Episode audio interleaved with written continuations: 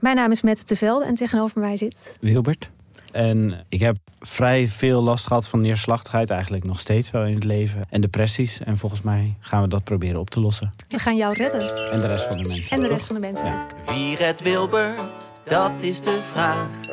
Wie helpt hem bij de kwesties en problemen van vandaag?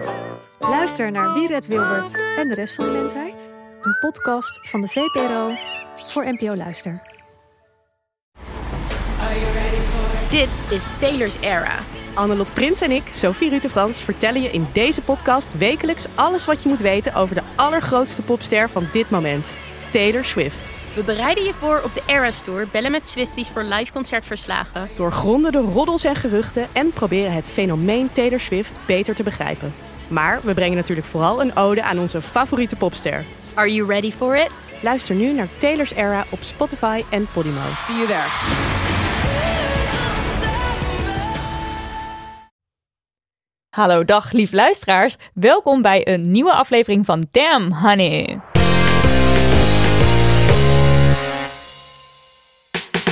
De podcast over shit waar je als vrouw van deze tijd mee moet dealen. Mijn naam is Nidia. En ik ben Marilotte. welkom bij deze zesde aflevering. Vandaag hebben wij Rianne Swierstra te gast, eigenaar van het erotische label Rianne S. Op Instagram noemt ze zichzelf erotica-entrepreneur, love sexpert en een sucker voor Oprah. Aren't we all? Het is eh, haar missie om vrouwen wereldwijd aan een beter seksleven te helpen. Love dat. En dat doet ze door het maken van erotica-producten. Speciaal voor vrouwen. Ontworpen door vrouwen voor vrouwen. Welkom Rianne. Dankjewel. Heb je nog iets toe te voegen aan deze mooie opsomming? Helemaal niet, want ik heb het zelf geschreven en dit ben ik. We hebben het ik. gewoon overgenomen. dit, doe, dit doe ik. Goed zo. Eh, zometeen gaan we het hebben over jouw missie en de producten die je maakt en alle ins en outs van jouw leven als sexpert. Maar eerst, Nidia, jij komt net uit het vliegtuig gerold. Mhm. Fijn dat je de opnames hebt gered. Ja. Wat was het minst feministische wat je deze week hebt gedaan of gedacht? Ja, nou even een disclaimer. Ik kom net uit Colombia, want voor mijn werk mocht ik daar eh, op koffiereis. Want ik werk in de koffie, dus ik ging op bezoek bij allemaal plantages, allemaal boeren bezoeken waar we mee samenwerken. En ik ben zowel mentaal als fysiek de helft van wat ik normaal ben. Want ik kreeg voedselvergiftiging of een bacterie, ik weet niet wat het is. Ik ben helemaal kapot. Het is echt Uitgemergeld ik zit ben, ik ben echt letterlijk... Mijn horloge... Ja, jullie, jullie kunnen het zien hier aan tafel. De mensen thuis Ja. niet. Dit kan niet normaal. Ik kan mijn horloge gewoon volledig om mijn pols... Nou, ik, Zo nou ja, hoe het ook zij. Deze reis stond bol van niet-feministische dingen. Het begon al toen mijn collega mij vroeg of ik mee wilde. Toen zei ik, het is echt heel erg... Nee, moet die en die dan niet mee? Dus er was een man die ik dan ging aandragen van... Nee, ik moet... Nee, ik niet. Mijn, mijn Ik ben niet mannelijke collega-. Ja, Hallo. ik werk tien jaar voor dat bedrijf al. Ja. En dan toch zegt van nee, eh, mijn mannelijke collega moet mee. En verder tijdens mijn reis liet ik mijn mannelijke collega best wel het voortouw nemen. Vond ik prima. Zo Maar van, je was oh, ook tuurlijk, ziek. regel jij... Ja, maar voordat ik ziek werd ook. Eh, oh, regel jij alles met geld maar en doe- de, regel jij alles maar. Dus dat was ook al niet per se heel feministisch. Aangeleerde hulpeloosheid. Eh, ja, Tijdelijke aangeleerde hulpeloosheid. ja, de- het was gewoon één, één grote niet-feministische reis. Oh ja, wat ik ook de hele tijd deed, was dan eh, gingen mensen vragen aan mij stellen, waar ik gewoon prima antwoord op kan geven. En dan ging ik de hele tijd bij mijn mannelijke collega, toch? Toch? Ja, eh, de hele tijd bevestiging. Nou, En als het een vrouw was geweest, had je dat dan ook gedaan, denk je? nou, daar zat ik dus wel over na te denken. eh, want ik was ziek, dus ik heb urenlang na kunnen denken over deze vraag. Ehm, waarschijnlijk wel, want hij zit gewoon al twintig jaar in het vak. Dus als hij een zij was geweest die twintig jaar in het vak zat... en ook al vaker in Colombia was geweest... En, nou, vast wel. Ja. Ja, Ja. Maar dan heb je ook gewoon de neiging om een beetje de leiding over te laten aan degene die meer weet. absoluut. Ja, Ja. absoluut. Ja. Oké, maar wel Ja. grappig dat het nu dan een man was. Ja. Marilot, jij? Eh, nou, ik zat dus gewoon lekker thuis. En eh, ik had geen zin om mijn huis uit te komen. Dus ik heb kleren besteld bij ASOS. En ik had er zin in, want er kwam een glitterpak aan. Eh, dus hallo, altijd goed. En de postbode zou vanaf één uur langskomen. Ehm, dus ik was nog heel even snel het huis uitgesneakt om een kerstboom te kopen om half één. En toen ik terugkwam, ruim voor één uur, zat er een we hebben u gemist briefje in de brievenbus. En ik stond daar dus een beetje met die kerstboom te handen en een beetje verbouwereerd om me heen te kijken. Eh, en ik was een beetje bozig en een beetje teleurgesteld. eh, want ik had me er erg op verheugd. Nou, dus ik ging naar binnen en naar boven met die kerstboom daar in de weer. En toen ging de bel. Eh, en toen bleek het eh, de postbode te zijn. Die, Alsnog. Alsnog, die mij boos voor die deur had zien eh, rondkijken of die nog ergens was. En hij was teruggelopen. Wat ik dus echt heel vriendelijk vond. Dus ik zei, oh my god, wat vriendelijk, wat aardig van je dat je helemaal terugkomt. En toen zei hij iets van, ja, ja, want vrouwen en nieuwe kleren, hè. En, en hij zei eigenlijk nog net niet, leer mij de vrouwtjes kennen. Het was echt een beetje van, ja, vrouwen, kleren, shoppen. Eh, Dit is het enige even- wat je wil in het leven. Ik moet dat nu aan haar Precies, geven. zij heeft dat nodig. Eh, ik heb hem niet gecorrigeerd, want het was de waarheid. Eh, jij, Rianne? Ja, ik heb er heel erg moeten over nadenken onder, over die vraag. Zelfs een beetje filosoferen. Dat doe ik dan als ik onder de douche sta. Dan filosofeer ik.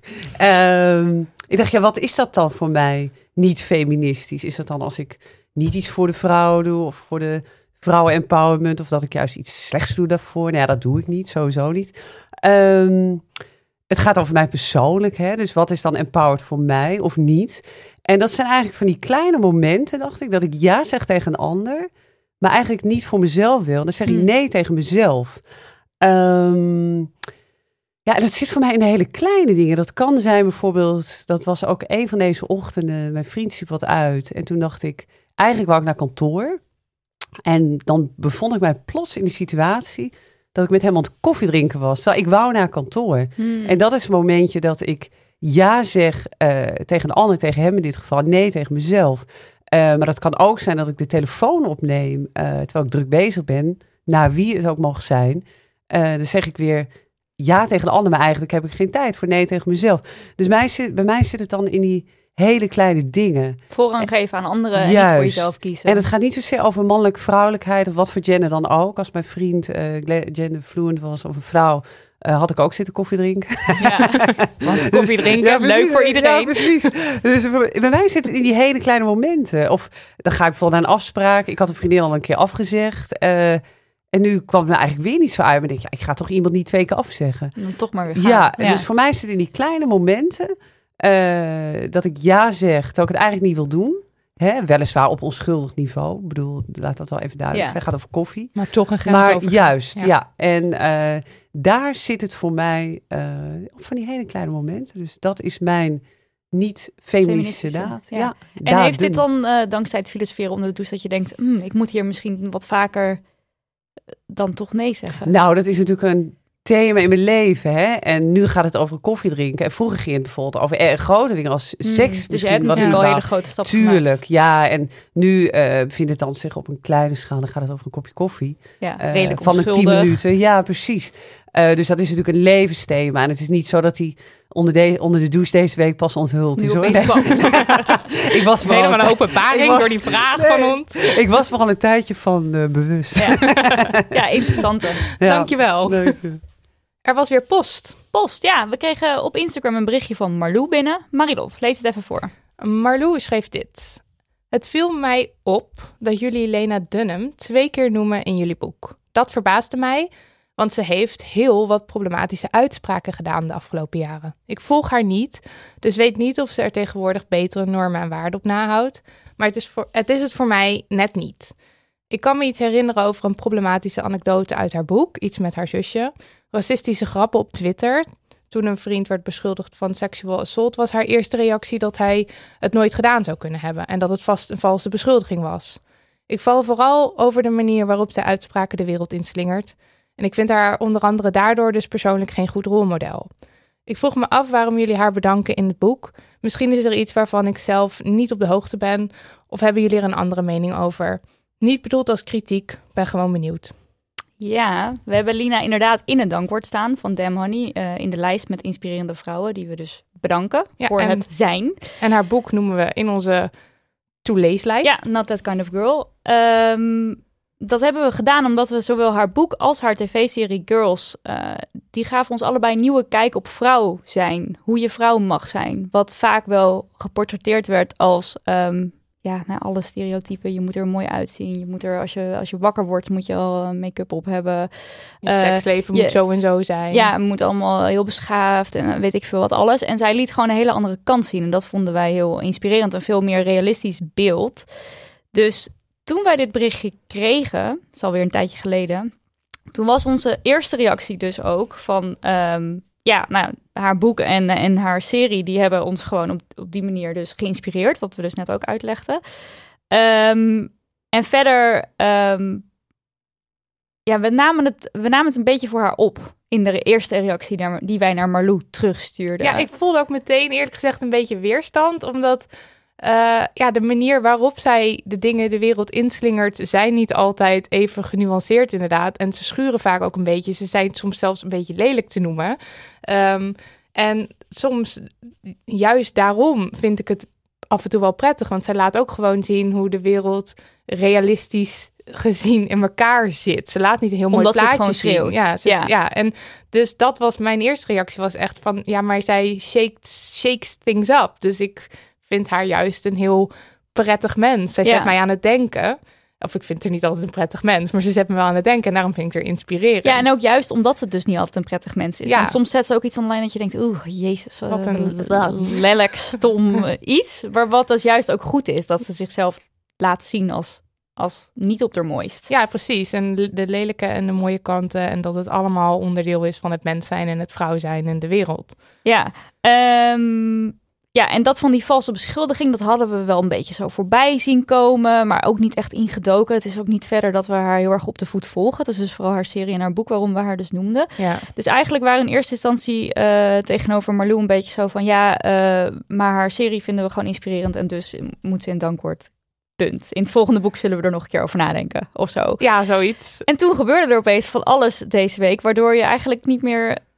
Eromheen kan. Nee. Nee, want eh, ze is nu ehm, op dit moment eh, in opspraak geraakt vanwege. ehm, wacht, ik zal eventjes de achtergrond vertellen. Vorig jaar heeft een, ehm, een actrice van kleur, genaamd eh, Aurora ehm, een schrijver van de serie Girls, Murray Miller heet hij, en goede vriend van Lena, beschuldigd van verkrachting. Zij zegt dat hij haar verkracht heeft. Dit gebeurde vorig jaar ehm, november. En als reactie daarop heeft Lena samen met een vriendin, geloof ik, een publiek statement naar buiten gebracht. En gezegd: ehm, Oké, eh, ja, je moet alle vrouwen geloven. Maar wij denken dat dit ehm, een van de zeldzame valse beschuldigingen is. Deze vrouw liegt. Dat was haar reactie. Ja. En daar vielen natuurlijk heel erg veel mensen over. Want, en vooral de, ehm, de gemeenschap van kleur, de zwarte gemeenschap, die ehm, eh, valt daarover. Eh, want dan is het echt, ja, zij, ze beschuldigen haar van het ehm, uitoefenen van wit feminisme. Ja, ze verdedigt de witte vrouw. Ja, gelijkheid voor mannen en vrouwen, maar wel dus voor de witte vrouw vooral. En de vrouw van kleur wordt hier dus eigenlijk voor minderwaardig aangezien. ja, want ze staat altijd erg op de barricades. Hè? In de, ook in MeToo-gesprek verder, geloof ik erg. eh, Ja, want ze, is- ze, ze heeft zelf ook eh, nare ervaringen meegemaakt. Ja. Ze is eh, volgens mij, ja, ze heeft in ieder geval ervaring met seksueel geweld. Ze gaat er ook prat op. Zij, ik las in bepaalde artikelen dat zij ook een paar keer heeft uitgesproken van... Je moet vrouwen hoe dan ook geloven als zij zeggen dat ze... en dan gebeurt dit Ja, bij en- een zwarte vrouw. en, En, dan, is zegt het zij nee, zij die liegt. valse beschuldiging. Ik vraag me af of de kleur van die vrouw, dat feit dat ze zwart is, misschien als ze wit was, had ze hetzelfde gedaan. Want ik denk gewoon dat ze heel naïef, vind ik in dit geval, en kwalijk publiek haar vriend verdedigt. Ja, Ja. dat en is het wel. daarvoor opneemt. Ja, want zelfs al had ze het ergens intern gedacht, dan had ze het gewoon nooit, nooit, nooit moeten uitspreken. Nee, wat zijn, de, inderdaad, wat zijn de beweegredenen dat zij vindt... we gaan nu publiek bekendmaken dat wij achter deze man staan... en niet achter deze vrouw.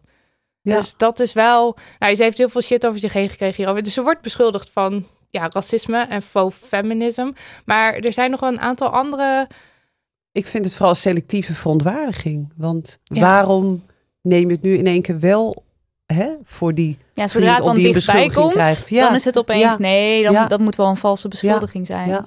En als ik het nu zo, dat hele verhaal op een rijtje eh, hoor of lees, dan denk ik ook, jezus, wat erg.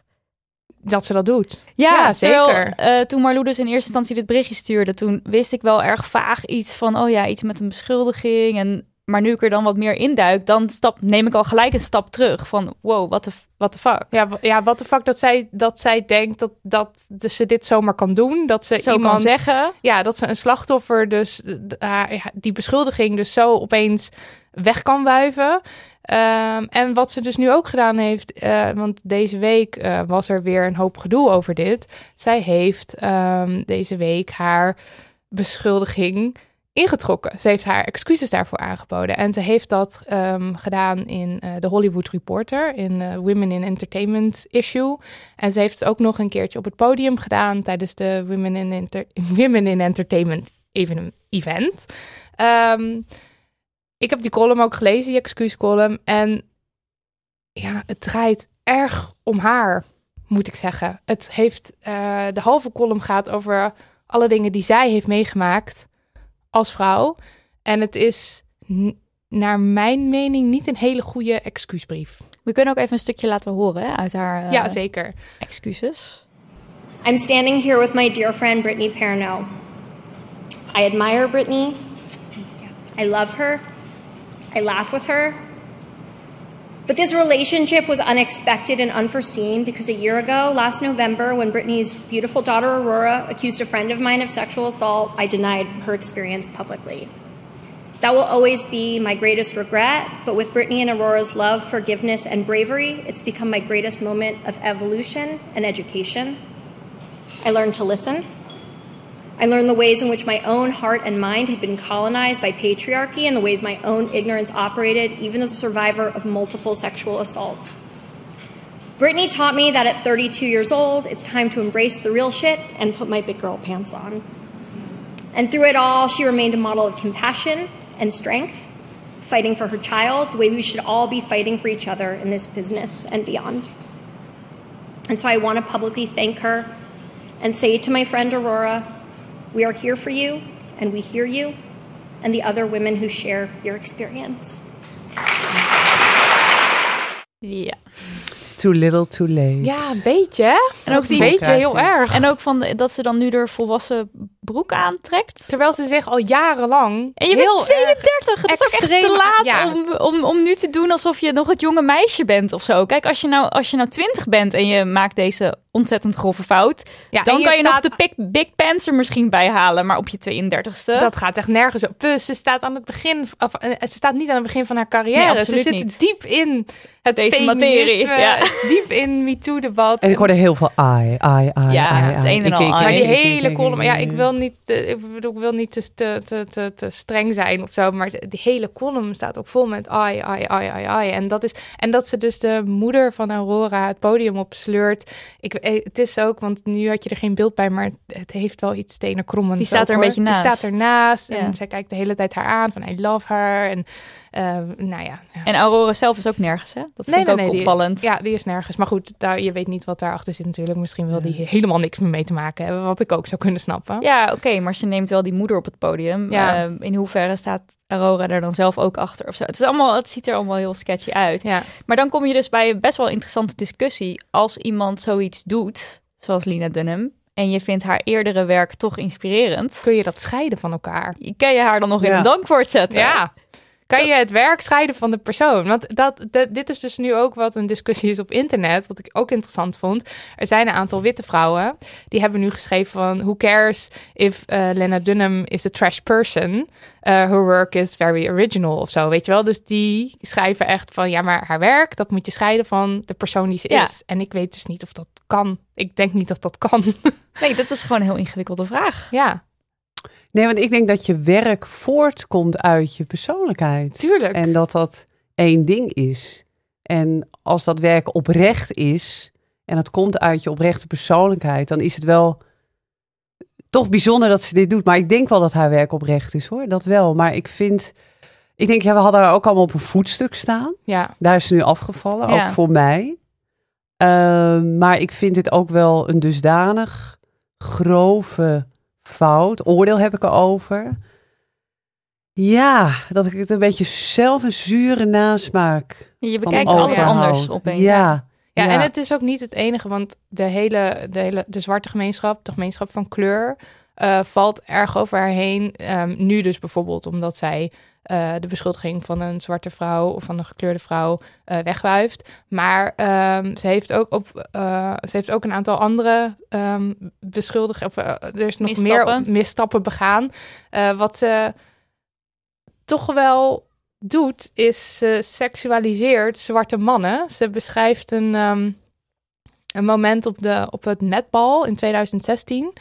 En dan zit ze naast eh, een American football player van de New York Giants, eh, genaamd Odell Beckham Jr. Eh, ze beschrijft dat ze aan tafel naast hem zit. En ehm, deze man, die kent haar niet. En ehm, heeft, haar, heeft, waarschijnlijk, heeft die avond niet met haar gepraat. Heeft haar niet echt erkend. Ja. En daar is ze nogal, of tenminste, ze is er erg mee bezig, want ze beschrijft dan in een komische briefwisseling met Amy Schumer, ehm, eh, schrijft ze een interne dialoog die zich afspeelt in zijn hoofd. Deze man heeft niks tegen haar gezegd, hè? Ja, afspeelt in ja. zijn hoofd, hoe hij naar haar kijkt en dan besluit of ze fuckable is of niet, of hij haar wil neuken of niet. Oh. En dus ze is op haar teentjes getrapt. Lijkt wel dat hij haar niet interessant genoeg vond om seks mee te hebben. Of dat hij haar niet objectiveert. En ik denk, als hij dat wel had gedaan, was, de, was het huis ook te klein geweest. Want je mag vrouwen niet objectiveren. En zij is nu boos dat hij dat niet deed. Ehm, en ze beschrijft dan ook nog op, datzelfde, op datzelfde evenement hoe ze twintig minuten lang eh, tegen ehm, Jordan, hoe heet die nou ook weer? Shit. Michael Jordan. Michael Jordan aan aan het grinden is. En dat omdat, zij, eh, omdat ze haar- zijn aandacht wil. En dat lukt dan niet. Terwijl dat is ook zoiets bizars om te zeggen. Twintig minuten lang het is ook tegen niet iemand. feministisch. Want Nee. ik vind als vrouw, maar ook als man, als vrouw, persoon, moet, ik moet eigenwaarde uit mijzelf halen. En als ik dat applaus wil van wie dat ook mag zijn, naast, die naast mij zit, van jullie of een basketbalplayer van twee meter, eh, is dat een gebrek in mijzelf? Want ik moet dat uit mijzelf halen. Dus ik vind dat sowieso een hele, niet een hele feministische kwalijke- daad. Ja, dat klopt. Maar het is, het is ook. Het, het is bizar dat ze, dat, dat ze deze mannen dus een soort van. eh, beschrijft als mensen die, die alleen maar naar de wereld kijken van. Wil ik er seks mee of niet? Of, of kan ik er seks mee hebben objecten, of niet? Ja, wat, je- als wat ze juist niet wil in de eigen serie. Precies, ja. ja. En wat Ja. natuurlijk opvallend is, is dat er in de serie Girls vrijwel geen zwarte personages zitten. Ja, ook nog. Ja. Dus nu alles op een rijtje. Ja. Marlou, het is even ietsje later dan eh, toen jij je berichtje stuurde. Jij was meer woke Ja, dan, wij waren. Eh, maar ja nu, ja, nu we dip, dieper in die materie zitten, dit allemaal nu weten, eh, ook steeds meer zelf ook leren over intersectioneel feminisme, gaan we haar toch uit de dankwoord schrappen Ja, voor de derde druk. zeker. En hoor je ook eventjes hoe soepel Nidia nu hier eventjes er tussen neus en lippen door zegt dat we een derde druk We krijgen een derde druk. Applaus. Ja, ja, en ehm, ja, we Maar gaan Lena Dunham staat er niet meer in. Ja, en haar boek halen we ook uit de leeslijst. Ja.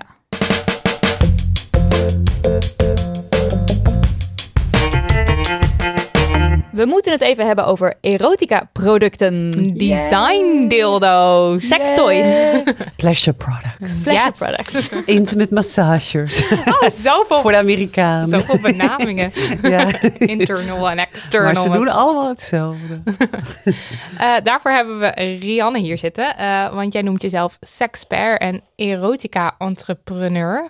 Eh, Ja. Dus jij bent ongetwijfeld een bron van kennis. Ik ben een ontzettende bol van kennis. Vertel ons alles. Ja, Wat wil je weten? Vertel. Nou, eerst denk ik maar eens even het begin. Ja. Het, het begin. Ja, het allereerste Het- begin. de aanleiding. Het- we hoorden net het- al iets. Het begin. Ja, hoe de, wanneer denk je, ik word eh seks-entrepreneur? Nou, ik moet zeggen, dat vertelde ik jullie net al even. Toen ik 14 was, eh, toen maakte ik reeds een tekening tijdens de tekenklas met allerlei... Tijdens de tekenklas? Ja, oh, op met- school gewoon. Ja, op school. In tijdens de de klas, ja. openbaarheid. Wat heerlijk. Ja, met allerlei pretcondooms. En daar stond bij eh, ja, Rianne Condoom BV. Ik wist ook al, dat moet dan wel een BV worden blijkbaar. Eh, toen ben ik even verdwaald en een hele andere opleiding gaan doen. Maar ik had in ieder geval altijd wel het gevoel van... Ja, ik wil iets voor vrouwen doen. Ja. Ik ben opgegroeid door een behoorlijk feministische moeder. Ehm, dus dat is mij wel echt met de paplepel inge- ingegooid. Van ja, eh, er is een achterstand. Hè, met, er is geen gelijkheid tussen vrouw en man. Dus ik vond het belangrijk om daar wat voor te doen. En de reden dat ik het op seksueel vlak heb gedaan, hè, want je kunt je met allerlei, op allerlei vlakken kun je je manifesteren, ook als je iets voor vrouwen wil doen, is omdat ik het zelf ook als jonge vrouw moeilijk vond om te kijken, ja, wat vind ik nou prettig als vrouw? Hoe kan ik dat communiceren? Ik, ik vond dat een lastig vlak. Voor mij was persoonlijk was dat best lastig. Dus juist daarom wou ik daar wat mee doen. Ja, en je ziet het natuurlijk, zeker toen wij jong waren, ik denk nu nog steeds wel, je ziet, het, je ziet geen, niet echt voorbeelden van Nee. hoe dan? Nee, hoe heb je rampzalig. seks? Nee, dus ik vertel- dus, eh, tijdens de ja, biologieles kwam er een soort box, verstofte box boven in de jaren negentig speelde zich af. Ja, dan kwam een befflapje, afgestoft bef, befflapje uit. Ja, en, en daar En die moest- ging dan even de klas ja, die, door. ging- die kon je doorgeven. De mannen in de klas hadden niet zoiets van, goh, we gaan lekker beffen. En de vrouwen hadden ook niet zoiets van, wat moeten we hier dan mee? Er werd niet verteld waar je clitoris zat. Dus ik had werkelijk geen idee waar ik die kon vinden. Dat, dat duurde echt, tot mijn zeventiende kon ik hem pas vinden. En voor de mannen werd dat allemaal wel iets beter uitgelegd. En er was wel een pop en die had een piemel. Die had ook geen poes, die had een piemel of vulva, hoe je het wil noemen. Eh, dus dat was voor mannen veel duidelijker dan voor vrouwen. Dus ik vond dat er toen al een verschil zat tussen Ja, de ja. vrouwelijke seksualiteit en de mannelijke. Tenminste, hoe dat wordt uitgelegd, hoe ja, dat, dat in elkaar zit. ook wel hoor. Want klaarkomen voor vrouwen, ik weet niet of dat ooit besproken werd. Alle, al mijn kennis over dit onderwerp op die leeftijd kwam uit de breakout. Ja, Ja. ja. Daar las je dan tenminste nog iets over pijpen en beffen. En, maar verder, En wat dan? Maar eh, genot uit seks halen was niet iets wat genoemd werd voor vrouwen. Nee, en ook, ook op school was het natuurlijk heel erg, ja, omdat er bij mannen best wel iets heel duidelijks gebeurt als ze klaarkomen. werd wat dat ook meer, biologisch Ja, ja, werd dat nodig. meer beschreven. En Ja. bij vrouwen was het echt een soort van mysterie. Ja.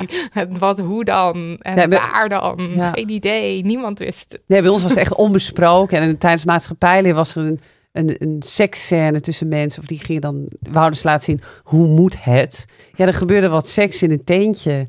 En, het ja, zo'n waar- verhaal. Ja, dat- en waar dan, ja, waar, waar überhaupt, waar die naar binnen moest. Of weer, ook weer waar die clitoris zat, dat werd volledig onbesproken. Maar zag je dan mensen gewoon op elkaar liggen of zo? Ja, in voor een de rest tent. niks? Ja, ja. die waren aan het kamperen. Nou, ik hou überhaupt niet van kamperen, maar dat, dat was dan de missionarisstand in een tent. Ja, daar moest je het mee doen. Ja. Dan eindig En je die dus... webflap. Oh, Ja, dus dat, dat was, dat Slecht was begin. het. Ja, het was geen goed heel begin. slecht begin. Maar Ja, toen zo dacht begon jij- het. Ik ga daar verandering in brengen. Juist. En hoe, hoe is dat begonnen? Nou, op een gegeven moment was, kreeg ik een latere trigger. Toen was ik begin twintig. En dat was de Hustler Magazine. Die lag bij, mijn, eh, bij een vriendje die ik toen had. En dan zag ik van die roze vallen met aderen. Oh ja, god. Oh, Ja, en toen dacht zo ik- vies en eng. en Ja, en toen dacht ik, het kan toch niet dat dit vrouw moet opwinden? Mij in ieder geval niet. Dus toen wou ik, ik had ook een designopleiding gedaan, weliswaar op een heel ander vlak. Dat ging over tuin en landschap, dus heel bloemen, groene vingers. Natuur. Wel vingers, maar groen. nee, dat heb blijk ik ook niet echt te hebben, groene vingers. Dus toen, toen was het een beetje 1 plus 1 is 2 of 3 misschien zelfs wel. En toen besloot ik, ik wil seksspeeltjes gaan ontwerpen voor vrouwen. Ik zeg vrouw en partner, want ehm, ik vind het voor, als we heel erg in man-vrouw denken, even in dit geval om het wat iets simplistisch te houden, vind ik dat toch een achterstand is. Bijvoorbeeld vij- 10 tot 15 procent van de vrouwen is zelfs nog nooit klaargekomen. Nou, voor mannen is dat vaak wat simpeler. Eh Rutgers Stichting heeft onlangs onderzoek gedaan. Dan blijkt 92% van de mannen tevreden zijn over hun seksleven, maar maar 75% van de vrouwen is tevreden. Dus 25% is niet tevreden. Dus ik vind dat voor vrouwen er nog meer moet gedaan worden Ja. op seksueel Valt vlak. veel winst Ja. Ja, en ik vind speeltjes is een manier. Hè. Dat is helemaal niet de manier, maar het is een manier om vrouwen seksueel te empoweren. Ja, en waar begin je dan als je besluit, ik ga seksfilmpjes maken? Ja, met een tekening. Gewoon ja, heel simpel met een tekening. En naar de bank moest ik. En mijn ouders waren heel lief. Die hebben toen geïnvesteerd in mijn bedrijf. Dus het, het familiekapitaal is toen naar mij gegaan. Naar de seksfilmpjes van Rianne. Dus dat is wel heel bijzonder. Dat vind ik En- een cool verhaal. Ja. Dat vind ik ook erg leuk. Ja, en eh, dus zo kon ik, dat, kon ik dat doen. En ging je dan in eerste instantie vanuit je eigen ervaring met seks of wat je zelf lekker vindt ontwerpen? Of Ja, Hoe- ja. De, de dubbel. Wel ook heel erg vanuit mezelf. Maar ik heb wel ook met heel veel vrouwen wereldwijd gesproken. Ik, ik werkte toen, ik was exportmanager in meubels. Dus ik sprak met heel veel vrouwen wereldwijd. Ja, ook weer heel anders. ja. Meubels, landschappen. niet, niet zo allemaal niet zo sexy. Dus vond ik helemaal niet leuk. En eh dus het ging niet, weet je, het gaat niet over seks. Het gaat over vrouwen goed doen voelen. Dat is mijn missie. Ja, en door een, op een stoel zitten voelt toch wat minder goed dan als ik een, een mooie sekstooi zie. Dat is toch verschillend. Ja.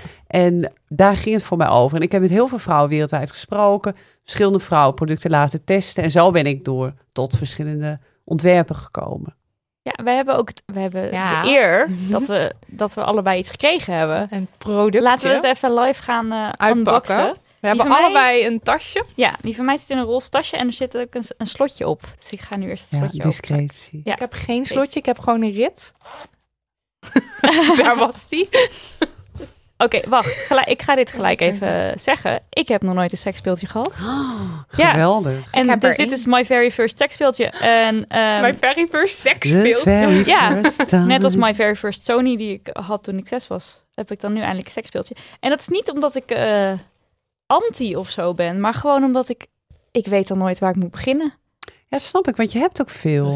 En ik zie wel gelijk die geaderde penis Ja. vormen. En dat je Ja. die niet wil. En ik weet wel, en dat ik die niet wil. Ja. Ik weet wel dat er veel meer is. Maar je had, je geen voordeel of zoiets van ik wil het niet. Het was gewoon eerder Nee. van waar moet ik beginnen. Ja, waar moet ik beginnen? En dan moet je naar zo'n seksshop. En ik, ik, eh, Ik hoor een oordeel, zo'n seksshop. Klopt dat? Ja, dan, nou, dan ik associeer je zie- dat met de Weerstand. wallen, denk ik. ik zie gelijk de Warmoestraat voor me. Ja. Wat op zich niet erg is, want daar zit ook de condomerien. Daar kom ik dan weer heel graag. Dus Ja. het... ehm, Want je hebt ja. geweldige seksshops hè, in Amsterdam. Male en female is een hele... Oh ja, mail en film. En die bestaan 30 jaar. Ja, heel geëmancipeerd. En die geven hele leuke workshops over hoe je moet vingeren en zo. Ja. Die heb ik hier gezien. Ja. Dat was Ja, maar erg toch. interessant. Toch dan misschien ergens iets van... ehm, ja, ik weet niet. Ik weet het gewoon, ja. Klein beetje weerstand. Ja, een beetje Maar dat weerstand mag ook, hè? Dat is prima. Ik had dat zelfs. Ondanks dat ik in deze business werk, was ik in het begin... Ik denk, ja, dan moet ik in die business, al die rare types. Maar er bleken hele, heel, sowieso zijn heel veel vrouwen ook in te werken. En hele creatieve, empowered mensen. Dus voor mij, ik had ook voordelen. Dat is heel erg meegevallen. Het is natuurlijk best Ja. een keus om, deze, om dit vak in te gaan. Dus als je voor dit vak kiest, dat zijn inderdaad denk ik mensen die voor zichzelf kiezen en die weten wat ze willen. Het zijn hele bijzondere mensen, creatief, empowered. Wat ik al zei, dus dat, dat ik voel me daar prima tussen. Ik Tussen heb die iets. mensen. Ja, Ja. Het ziet er heel ja, mooi ja. uit. Het is ook van heel fijn materiaal. Het is heel Hoe omschrijf zacht. ik het? Het is Jij En hebt een rond ding en ik heb Siliconen een croissant. Kun je Een siliconen croissant is inderdaad een goede omschrijving. en het is paars. Het is van ons allebei paars en ik heb een langwerpig. Nou heb ik En die van mij is een heb opladertje. er wel één al. Ja. Eh, heel lang. Gebruik hem bijna niet. Ja. Of niet, ik heb hem al heel lang. Hij is Ja. niet heel lang. En ik gebruik hem eigenlijk bijna niet. Ja. Maar, want ik vind hem dus... Ik weet niet, ik vind het gewoon te ongenuanceerd, is denk ik het woord of zo. zeg Is maar, die- het is gewoon een, een trilding. En er zit ook zo'n ehm, zo'n buiging waarmee je dus je G-spot kan vinden. Ja. En ja, ik kan daar dus gewoon niet zo heel veel mee. Ik weet gewoon niet zo goed wat ik ermee moet. Hij is heel dun en ik, ja, ik weet, nee, ik vind het gewoon. Ik denk dat ik je die ook ram- heb. Een beetje hard plastic. Ja, hard, hij is zwart. Oh ja, ik Ja. ook. ja het, is, het is natuurlijk heel persoonlijk. Hè? Ik, ik ben niet iedereen... Ik zie het een beetje als een, een seksspeeltje, als een dessert. De ene keer wil ik yoghurt, de andere keer tiramisu. En soms wil ik dus wel een seksspeeltje gebruiken, niet. soms niet. Ik zie het ook in de heel plastisch als eh, functioneel. Dus als een wasmachine, als een elektrische tandenborstel. eh, die het leven makkelijker maakt. Dus dat, Ah. dat zie ik ook wel. Het maakt het leven makkelijker. Maar ik vind het ook leuk. Ik vind het sexy. En ik vind het ook, voor mij is het ook zelfliefde. Ja, tuurlijk. Heel erg. Ja. Het is heel belangrijk ook. Want het is Ja. ook een hele goede manier om... eh, of tenminste, überhaupt masturberen is een hele goede manier om zelf achter te komen wat je lekker vindt en hoe je Ja. werkt. Zodat het Ja. ook naar je partner later Juist. gecommuniceerd Ja. kan worden. Eh, en daar denk ik dat seksspeeltjes ook gewoon heel goed bij kunnen helpen. Want je hebt eventjes een nieuwe sensatie, waardoor je kan kijken of iets lekker voelt voor je of niet. Ja, Want voor mij is dat ook een van de redenen waarom ik het doe. Want ik vond het bij met een partner veel moeilijker om uit te leggen. Wat vind ik nou prettig? En ja, als je niet eens in, op je 17 je eigen clitoris kan vinden. Ja, hoe moet je het dan gaan uitleggen aan een, Ja. aan een partner? Ja, toch? Het is lastig. Dus het is wel handig als je hem eerst zelf vindt. En eh, dus voor mij was het heel belangrijk te kijken, wat vind ik zelf fijn? En binnen een veilige omgeving, dus met mijzelf. En een seksspeeltje kan daar, kan ik daarbij gebruiken. Ik vind dat. En wat, kenmerken, wat kenmerkt jouw producten? Ze zijn heel fashionable, ze zijn ook stylish. Maar Ja. dat, dat komt omdat ik zelf ook van... Ik hou van mooie dingen, ik hou van mode. En ik vind het heel leuk om die seksspeeltjes ook er mooi te laten Ja, uitzien. het, is ook, het heeft ook een, een chique Ik ben een heel empowered. glimmer, chic. Ja. Ja. ja. Ja, ik ben een empowered merk voor vrouwen. Dus eh, sommige speeltjes komen dan met een mooie armband. En er staat, she believed she could, so she did. En de type vrouwen die ik in mijn beeldvorming gebruik... zijn allerlei soorten vrouwen. Dat kan wit zijn, zwart, Heel divers. stevige, dunne. Dat maakt allemaal niets voor uit. Dus ik ben ook een empowered merk. En dat kun je niet faken. Dat ben je of dat ben je niet. En ik ben dat. Yes, Ja. love it. Wat verkoopt het best? Ben ik benieuwd. Ja, dat zijn toch de usual suspects. Want jullie hadden het al over de kleur paars. Ja, dat is de best verkochte. Jullie Dat is de langwerpige die ik heb. Ja, en ik heb jou een gegeven met gemiddelde vibraties. Je- Ik heb ook producten die zijn wat groter en die vibreren sterker. Deze probeert weer net wat minder. En dit is heel een gemiddeld productje en dat verkoopt dan ook het beste. En ik heb voor el- elk wat wils. Dus ik heb grotere producten, kleinere, middelvibraties, sterke vibraties. En ja, dat is voor ieder wat wils. En, en wat is dan je eh, eigen favoriet? Of heb je een favoriet? Ja, dat is een, die had, ik heb hem nu niet mee, maar dat is een siliconen microfoon. Wat? Ja. Eh? Is wat groter, dus ik wou hem nu niet meenemen. Ik denk, misschien vind je iets groter. Het is een je, eh, je houdt hem in de hand. Het is voor externe stimulatie. Ehm 80% van de vrouwen heeft clitorisstimulatie nodig om tot een orgasme te komen. Ik hoor een beetje bij die groep toch wel. Ja, dit is een beetje te twijfel. Mm, Aan de buitenkant nodig. Ja, aan de buitenkant, ja. Eh, De inwendige orgasme, er moet heel veel voor gebeuren. Dus ik vind dat een hele fijn speeltje. Maar dat is eh, zo'n zo'n ding met een grote bol erop. Nou, je, ja, je maakt nu echt een alsof er een soort skippiebal op staat. maar, het, maar is ja. een, het is een hele kleine tennisbal. Een soort hondenbal voor puppies. Oké. Een tennisbal voor puppies. Voor de Dus net een- beeldvorming. Ik heb er een beeld Ja. bij. We zijn Ja. meisjes. Ja. Seksspeeltjes met een partner trouwens, wilde ik nog vragen. Want jij zegt, het is voor jezelf, maar ook met een partner. Ik vind dat nog wel een... Hoe gebruik je een seksspeeltje met een partner? Ja, dat hangt Is van dat een goede vraag? Ja, dat hangt van de... Of hoe introduceer ik het bij een Ja, partner? Dat is het denk ik Nou, mijn meer. partner ja. was, was heel sceptisch eerst. Sterker nog, we hadden eerst helemaal niet direct een relatie. Want hij dacht, ik ben dan met een mannelijke partner. Maar hij dacht van, we eerst maar eens even kijken wat ze nou met die business doet. En hij was, hij zei van ja, als jij een, dit is even over man-vrouw. Want wij zijn dan man-vrouw. Hij zei van ja, jij hebt een ehm seksspeeltje. Maar hoe zou je het vinden als ik een plastic vagina in mijn lade had liggen? Nou, ja, moeilijk, dacht ik. Ja, nee, dat vind ik toch minder. Maar hij zei, het is toch hetzelfde? En toen kwamen we heel erg op motivatie. Want voor een vrouw als mij, voor mij is een orgasme is, duurt langer om te bereiken, is wat lastiger. Dus ik vind de seksbeelden, ik vind dat fijn erbij. Ik vind dat makkelijk, maar ik vind het ook fijn. En wat is jouw motivatie als jij een plastic vagina in je laadje hebt liggen? Ja, zei hij, dat was dan toch een soort fetish, de, de vagina of vulva als object. Dus dat, dat, dat is dan toch iets minder zuiver motivatie. en waarschijnlijk ook heb. niet iets wat je per se samen kan gebruiken. Nee, we zo van, zullen we de plastic vagina er even bij pakken? ja, dus, nee, precies. En to- toen is het kwartje gevallen, dan in ieder geval bij hem. En toen denk ik, oh ja, er zit wel degelijk een verschil. En ik vind als je dat kan uitleggen aan je partner van waarom wil ik dit speeltje erbij gebruiken? Wat doet het voor mij? Dan is daar helemaal geen probleem bij. Je hebt ook heel veel speeltjes voor met z'n twee. Je hebt speeltjes eh, voor vrouw en vrouw, man en vrouw. Misschien ook wel voor man en man, maar dat weet ik niet. Omdat ik altijd heel erg uit vrouw denk. Ja. Maar in ieder geval, ik kan me wel iets verzinnen waar man, man, ja, kan iets bedenken. Eh, maar in ieder geval voor vrouw, vrouw, man, vrouw, eh, heb je ook speeltjes die je echt daadwerkelijk met z'n tweeën kan gebruiken. Ook samen tegelijkertijd. We kregen ook nog een vraag binnen, namelijk wat Oh, zijn ja. de nieuwste innovaties op dit gebied? Ja, dat, dat, eh, dat, die zitten vooral op technologisch vlak. Hè? Dus je hebt eh, in plaats van vibraties heb je een zuigtechniekje. Dus dat zuigt op de Hier heb clitoris. ik over gelezen, volgens mij. Ja. In het eh seksdagboek van Helene van Rooyen. Ja, Klopt ja, dat? klopt. Ja, dus Helene, haar favoriet. een Daar werd ik wel favoriete enigszins speeltjes. enthousiast van. Wacht want even, ik wacht even. dacht- Hoe moet ik dit voor me zien? Ja, ik, ik weet het niet Dat is het, door lucht, het zuigt, door lucht, het zuigt het aan je, aan je clitoris. En ik vind het zelf even denken hoe ik dat goed moet uitleggen, goed moet verwoorden. Vind ik het iets te direct? Ik vind het fijn als een seksspeeltje, als er wat opbouw in zit en toch ook een voorspel, en als het wat langer duurt. En die zuigtechniek is toch een beetje alsof je een stofzuiger Je op zet hem erop en ja, je je gaat zet een stofzuiger op je clitoris. En ik vind dat heftig. Dus voor mij, voor mij persoonlijk vind ik dat wat, ja, wat te snel en te direct. Maar er zijn ook vrouwen die lopen ermee weg. Dus ja, smaken verschillen. Maar dat, wat jij nu beschrijft, van het is iets te direct, dat heb ik dus gewoon überhaupt. Dat gevoel heb ik dus heel vaak met bijvoorbeeld vibrators. Dat het gewoon een soort van, je zet hem erop en dan ga je.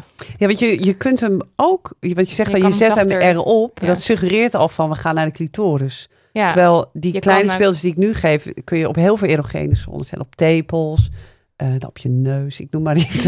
ook een hele lekkere Oh, tint. neus. Dus het, zou ook een soort ontdekkingsreis over je lichaam kunnen zijn. Van Ja. hé, hey, waar, Ja, waar heb ik nog meer ehm, Maar dat is misschien ook een, een ding, dus misschien voor jou en voor mij, Marilot, dat we dus gewoon niet zo goed weten wat we ermee wat je moeten ermee doen. moet. Behalve dat je dan denkt, nou ja, dan hou ik er maar tegen mijn clitoris aan, want dat zou wel. Zal wel lekker zijn. Want waar, waar leer je dit ook? Toch? Ja, Hoe Zelf? moet je dit Zo weten? meteen in de slaap. Ja, nee, maar dat Ja. ook omdat jij nu zegt van, hé, hey, maar je kan hem ook eerst eh, op een andere erogene zone, dan denk ik, oh ja. Maar dat is echt niet iets wat ik zelf bedenk. Onder je Oh, ook- voeten, heerlijk. Nee, maar dat zijn, dit zijn tips. Die, ja, Ja. oké, dit zijn gouden tips. Jongens, ik, ik, heb jou, ja, ik heb jou nu wat kleiner gegeven, maar die, de microfoon waar ik het net over had, is heerlijk om over over je rug of onder je voeten.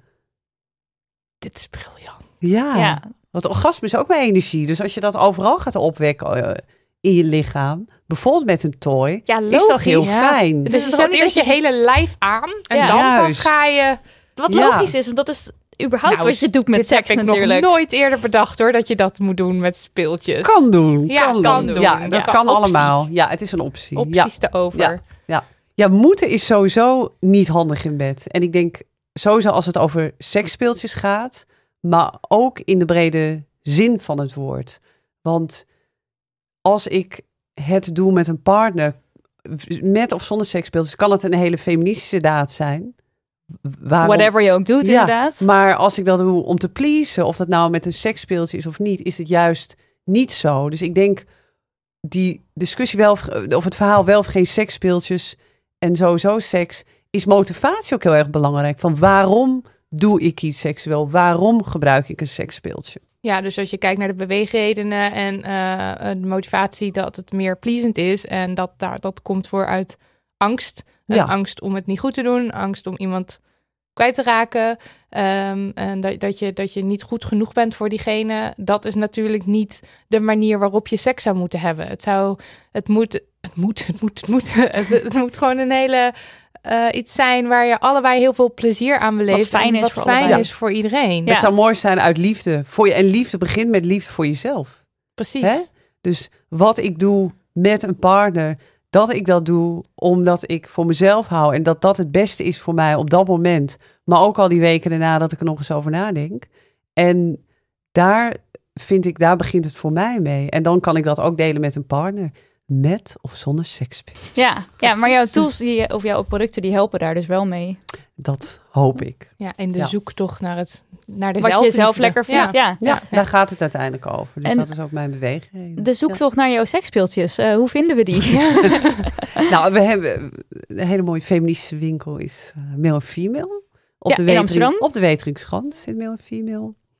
En online. En wacht, als ik daarheen ga, hè, Ja. is er dan gelijk een mevrouw die dan zegt... eh, Hallo, kan ik je helpen? En moet ik dan gelijk alles wat ik eh, Daar in de een- slaapkamer doe? Ze hebben daar een hele, nee, ze hebben daar een hele leuke mevrouw. Onder andere Madeleine. En dat is als een warm bad van herkenning, erkenning. Maar ook discretie. Het is maar net wat je zelf wil Ja. delen. Als je vragen En wil stellen, kan dat het. is gewoon een hele fijne plek. Dus Dus ik vind niks raar waarschijnlijk. helemaal niet. Dus Nee. ik zou iedereen raden daarheen te gaan. En verder kun je mijn producten bestellen. Ja, zelfs bij de Weekamp. Dus Zelf ligt overal. Rianne Al S. onbekend. Ja, Ja. En nog even, hoe heette ons, wat we net gekregen hebben? Ik heb Oh, de ja. Moon Vibe Deep Purple. Dat is dus de croissant. Je hebt de, moe- en jij hebt de Classic Vibe. En dat zijn allebei goede instapmodellen, toch? Dat zijn goede Instapmodellen. instapmodellen. Ja, dus daar Ja. kan je naar gaan kijken als je naar de winkel wil gaat. beginnen. Daar kun je ze vinden. En mij kun je volgen, Miss Rianne S. op Instagram. Instagram. Yes. Oké, Dankjewel voor dit alles. Heel erg bedankt. Oh, en waar kunnen we jou vinden op, in, op Instagram? Dat heeft ze net letterlijk. Ja, sorry, ik was afgeleid. Ja, door dat seksspeeltje. Door dat Zo zo snel gaat dat dat. begon te trillen automatisch. Ah, sorry. Oké. Dankjewel, Rianne. Dankjewel, lieve meiden.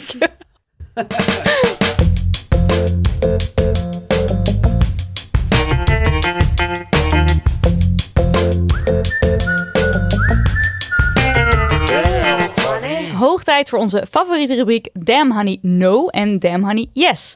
Marilotte, gooi die bak ellende over ons heen met jouw Damn Honey No. Goed, ik heb er weer één hoor. Eh, ik werd aan alle kanten ermee belaagd deze week.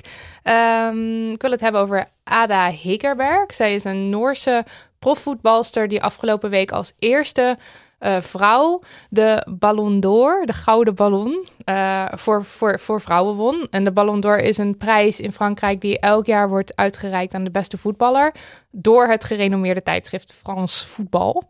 Eh, en sinds dit jaar is er een vrouwelijke en een mannelijke variant. Volgens mij, wat ik een beetje uit van Wikipedia ehm, oppikte. Dus hiervoor ging het altijd naar een man en nu gaat het naar man en vrouw. Eh, nou, deze Ada Hegerberg heeft 250 doelpunten op haar naam staan en ze is pas 23 jaar. Eh, dus het is wel verdiend. En eh, alleen er gebeurde er tijdens de uitreiking wel echt iets best kuts. Namelijk eh, DJ Martin Solveig, eh, de co-host van die avond, vroeg haar, echt vlak nadat ze de prijs in ontvangst had genomen, of ze misschien even kon turken. Est-ce que tu sais twerker Non. Eh fragment in het Frans, maar ik denk dat de manier waarop zij nee zegt echt universeel is. En het, het gelach ook aan het eind. Het is, het is zo bizar. Dus deze vrouw wint een prijs die nog nooit eerder aan een vrouw is uitgereikt. En dat is gigantisch. En in plaats van dat hij zegt, wauw, wat goed. En hoe voel je je? En, en, en gefeliciteerd met je prijs. eh, of een vraag stelt over voetbal of zo. Vraagt hij haar om een seksueel suggestieve dans te doen op een podium Ja. met een publiek en met haar mannelijke profcollega's erbij. Het is hetzelfde als je tegen Ronaldo zegt na de winst van ga even met je piemel zwaffelen. Ja, Ja, of doe even je, trek even Ja. je shirt uit. En, eh, Het is zo ja. raar. En ehm, het is ook heel problematisch, want zo'n prijs is heel belangrijk voor, eh, voor vrouwenvoetbal. In alle sporten trouwens. Want Nidia, jij had het een paar afleveringen geleden over ehm, eh, de vrouwen die meeliepen in de Amsterdam Marathon. En dat zij geen zendtijd kregen. Dat alleen de mannen in beeld kwamen. Eh, en dat doet de re- vrouwenrensport geen goed. Want ehm, mensen zijn er minder in geïnteresseerd eh, dan in de mannen. En er wordt daarom ook veel minder in geïnvesteerd. Dus het niveau stagneert heel erg. Want waar doe je het nog voor als er geen interesse in is? En je werkt je slag in de rond en iedereen staat altijd maar naar die betere, snellere, sterkere, stoerdere mannen te koekeloeren. Dus ja, hier het is goed met je. En daarom is zo'n prijs als de Ballon d'Or in de voetbalwereld dus heel erg belangrijk. Want als je als jong meisje zit te kijken en je ziet het op tv, dan denk je, ja, dat wil ik ook. En ik ga hard werken. En dit, Ja, dat is komt, stimulerend. status wordt er eindelijk aan eh, ja, geplakt. en dan, en dan doet zo'n doet zo'n DJ dat dan weer teniet met zo'n kutvraag. En ja, dan gaat hij daar ook nog zijn excuses voor aanbieden. En dat was ook echt, nou ja, belachelijk. Uh, well, guys, I'm a little bit uh, amazed, astonished by what I'm reading on the internet. I, uh, eh, of course, didn't want to offend anyone. Um this comes from a distortion of my English level and my English culture level, which is not obviously not enough because um, um, I didn't mean to offend anyone and I didn't know that this could be seen as such an offense, especially if you consider the sequence in total when we ended up dancing on Frank Sinatra, uh, Ada, and myself. This was a joke, probably a bad one, and I want to apologize for the one I may have offended.